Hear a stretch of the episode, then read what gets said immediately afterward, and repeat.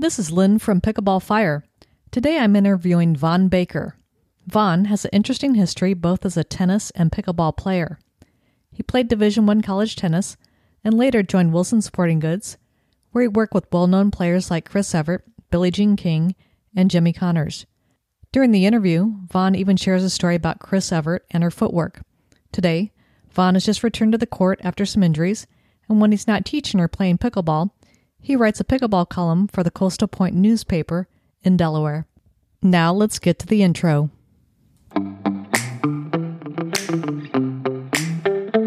Welcome to the Pickleball Fire podcast.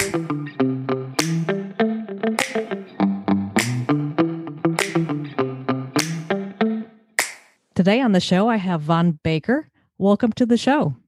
Well, thank you for inviting me. That's uh, I feel honored. I'm glad to have you today on the show. And first, I just wanted to ask you, how did you get introduced to pickleball? Five years ago, I saw something in the um, in the newspaper. Uh, a fellow who's become a very dear friend was putting on a clinic, and I went out to the clinic. I caught on to to it very quickly, and I came back here to our community and started introducing people to it. And in those days, we were I'd go out and sweep the courts and then line them with chalk so my back was killing me. We got the community together and we uh, painted three courts on three tennis courts. And then when they got resurfaced, we painted six on them.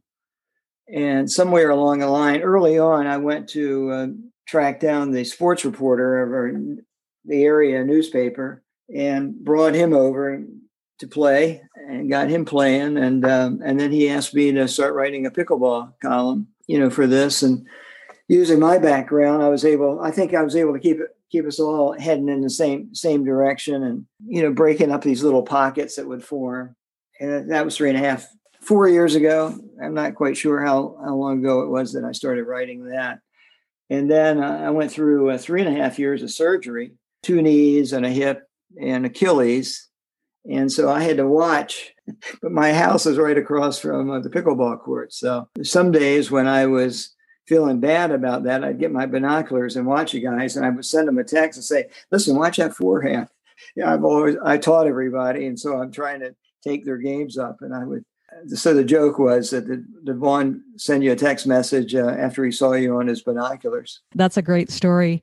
And that's actually one of the things I wanted to ask you about is I had first come across you on a website, I guess it was Coastal Point, and you were writing an article about balance. Yes. Can you go ahead and describe what that means? We're talking about same one. The title was Balance, Balance, Balance, Balance, and also Balance. Is that the one? think so. So many people, when I, they hit pickleballs, hit it off balance. I would say 90, 95% of the people.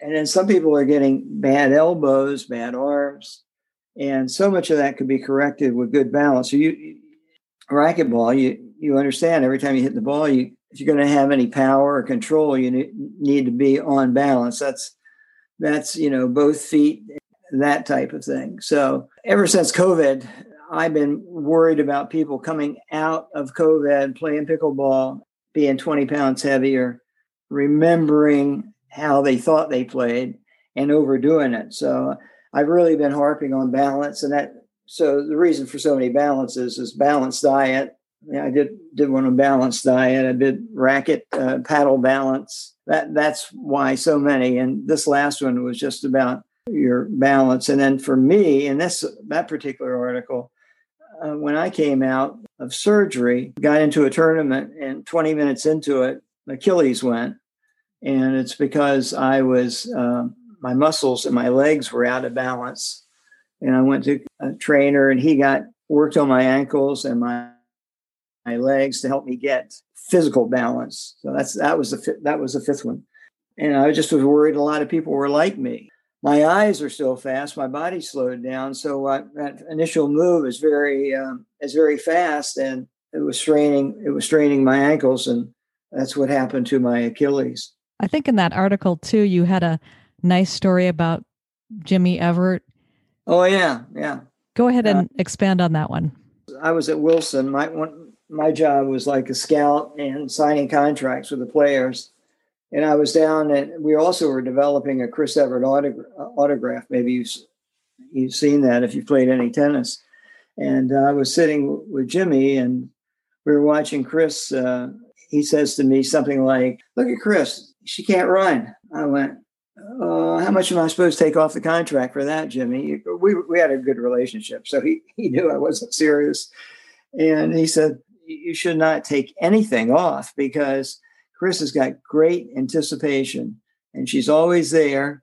And then when she hits, she's on balance. When she lost uh, to Billie Jean Wimbledon uh, finals, if you watch that match, or we didn't have cell phones in those days, and Chris afterwards went to a payphone and television's panning her, and she talked to her dad. So the next week, uh, we had her in at Wilson at a, a, meeting, and I'm having dinner with with her and um, our president. And the president asked her, uh, gee, Chris, we saw you running over um, and talking to your dad. What did he say? Which I thought was a great question. And she she thought a bit, bit reflected, and went, um, he said I wasn't bending my knees and I was back on my heels. I said, Chris, tell tell me what some kind of secret potion or something. Oh no, you know, it's always the basics. It's always the basics. That you played racquetball. It's any of the court sports. It always um, balance, being in position, uh, anticipation. That was the story because even as much as I had been around, I was expecting to hear more than you know, bend your knees and don't rock back on your heels. And she got and she worked out of it. Her second set, I think it was the scores were like one and four. So she's she started coming back in the second set, but uh, it was just too late. You know, Billie Billie Jean was such a great athlete, so Chris was expected to win. Billie Jean was uh, could never count her out. No doubt. I know you do a lot of instruction for pickleball. How do you teach pickleball players to hit balance shots? Just yesterday, I, I was working out with a fellow who was in the Hall of Fame of squash, and uh, so you you'd be interested in him. And he goes, "Listen, I want to pick an argument, but article about balance, um, a lot of times I have to hit the ball, you know, when my, my feet together and I turn my waist. I said, well, I said that in the article. I said, but my article, I really was to the 95% who were wrong footing the ball. In other words, here comes the ball. They don't move at all. Say a right hander takes the right foot and steps into the ball, and they're really off balance. Even if they get it back, they can't uh, recover.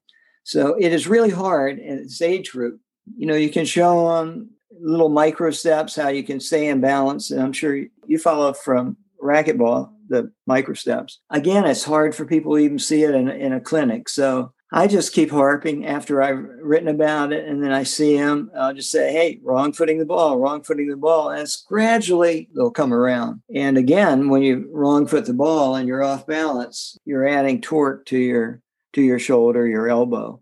I'm very sensitive since I spent three and a half years sitting on the sideline coaching people.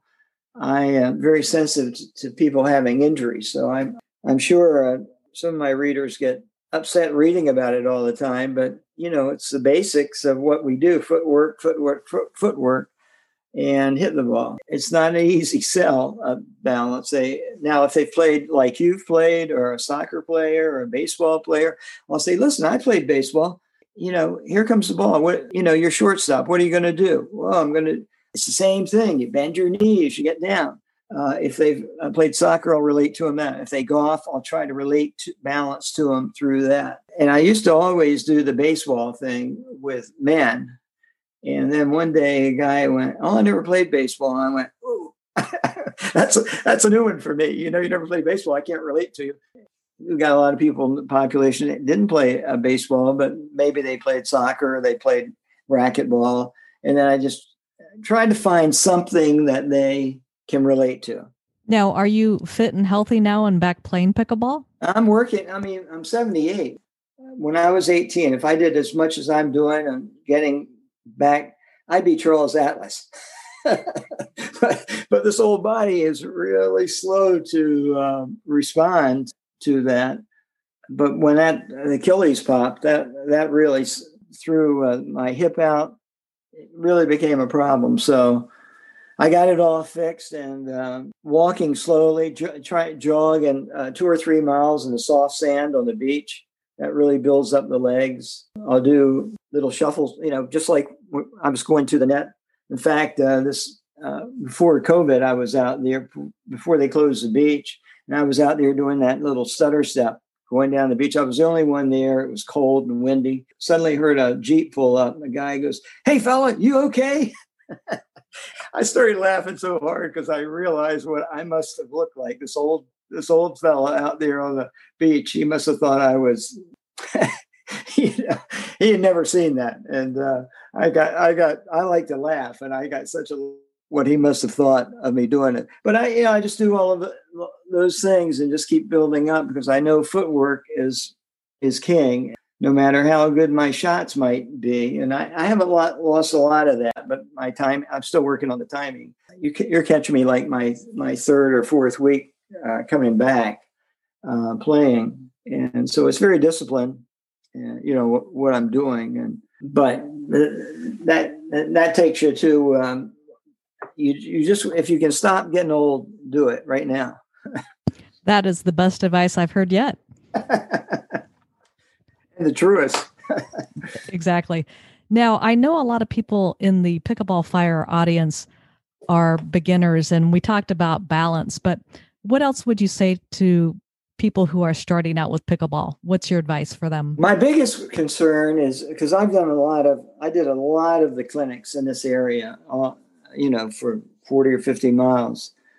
When people get injured, it's normally going to be in that practice, that first, first or second session.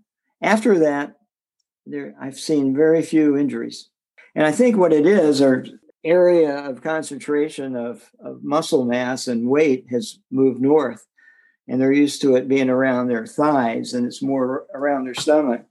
And then I'll see the ball go past them and they try to track it down. I, there was a there was an ex football player. I was really worried about him, and he just kept, man, he was going to get it, and he he got away from me, rolled out into the um, into the street. So that you know, it's let it go. It's just you're just learning how to do it, and some of them are so motivated to do it well. But I also think a lot of instructors might make the mistake of start teaching the third shot right away and if your listeners don't know the third shot, it's they'll know the day they need it because their level of play I get to a point where they're progressing, progressing, progressing, and then they don't progress anymore. And that'll be because they don't have the weapons to hold off the you know the better players. I've never had anyone that didn't come back to pickleball, but I have seen people. An instructor had them out there teaching them a third shot, teaching them third shot, and they went home and said, "Hey, that wasn't fun." I make it fun. I, I joke around. I hit serves behind my back. Just I just I clown around and make sure they're all laughing. And then I just start, you know, I just look at the mechanics. And and a lot of times I'll, I'll get the younger, I'll get the younger pickleballers to each take a court on the large clinics. But I'm so surprised at how often they miss the uh, holding the paddle. So many people hold the paddle incorrectly. Now they're starting to learn. Now's the time to catch that and get you know get the bad habits and the paddle out of the way. And then the next step is to begin to hit the ball and the only way you can hit the ball is be on balance. I might go out and have them hit at a target deep in the corner. They can't push the ball to that. They have to hit the ball. You know a friend of mine was world champion and um, more than a friend he was a second cousin. He was world champion in the um, one of the martial arts. Don't teach people everything all at once. Just teach them what they need to know when they know it. And I thought that was, was a you know that was a brilliant statement, and he had, that's part of the Oriental teaching in the in the martial arts. A lot of times, the instructor tries to throw everything at them, and I, I can have people I think any instructor can have everyone playing uh, that very first session, and you really want to do that. So you don't want to complicate it. You want to come back and then begin to say, "Hey, listen, work, work on that uh, forehand return of serve. Start working on that volley, and just shot after shot, trying to." Some people don't want to don't want to learn, don't want to get better, and they'll write me at the paper and say, "Hey, I, we just want to have fun." And I said, "Okay." But I used to write uh, competition can be fun as well. And then I got, I stopped doing that and I went, okay, so what are you going to do when all your friends get better and leave you? That seems to sink in. Well, yeah, the, the, nat- the natural course is we all want to get somewhat better. So we enjoy the game more. So people do need to pay attention, you know, to what their instructors are trying to tell them. Some do it better than others, but they should be listening, analyze everything that's uh, being given, you know, given to them. But I always, if I catch them not laughing and smiling, I I give them demerits because that's that's what I want them to do first and foremost. That's the most important. Absolutely. Let's have fun out there. So let me switch gears for a minute and ask you about your paddle. Which one do you use and why? Uh, I'm using Paddletek. Remember, I was in the tennis business and created some of the paddles, I mean, rackets that some of your listeners probably played with. So I know a lot about them. I can take pretty much any paddle and play around with weight and balance and get it to do what I want. But Paddletek, Paddle Tech managed to take away some of the vibration that I was feeling in my arm from I was playing all the time, and uh, I wanted that that to stop. And with bad legs and problems, I had to hit off balance, and as a result of that, I was hurting my arm. I feel like Paddletek has delivered the most to me uh, of all the paddles. Seem to be a very responsible company. Anytime I need to, if I got a thought, uh, I can I can share it with their you know their CEO. My gosh, these CEOs they must have been really having to work hard the last six or seven years. I mean, every year it's been doubled sales, doubled sales, and that knowing from running tennis companies, I know that is it's really hard when you sit down and you're the only person to make decisions. Say, yeah, we're going to make twice as many paddles this year as we made last year and everybody on your staff looks at you like, "Are you crazy?" Well, it's got to be a gutsy call, and um, my hats off to the CEOs of all of the, at least the serious companies. And you mentioned Paddletek. Do you use a number of different models? I've got all of the models, and um, what happens? People come to me and they, uh, "What are you using?" And I'll end up letting them use my paddle, or I will so I'm never playing with the paddle I want because I'm always loaning them out. More when I'm talking to people, I, I sense their problem or I sense uh, they need power or they, they really need control. So at least I want to get them in that, that next paddle that's going to help their game and take them to a certain level. And by that time, they're going to want to trade up to a, a, a performance paddle. Uh, but most people, uh, early five years ago, most people were buying the wooden one. That didn't work. They went out and hit two balls with it. Well, that's crazy. And then they would buy um, some special, you know, online, and maybe they even get two or three of them. Well, there's a reason for that because they weren't any good. And then, you know, th- thunk, thunk, thunk. Then, so they're already in.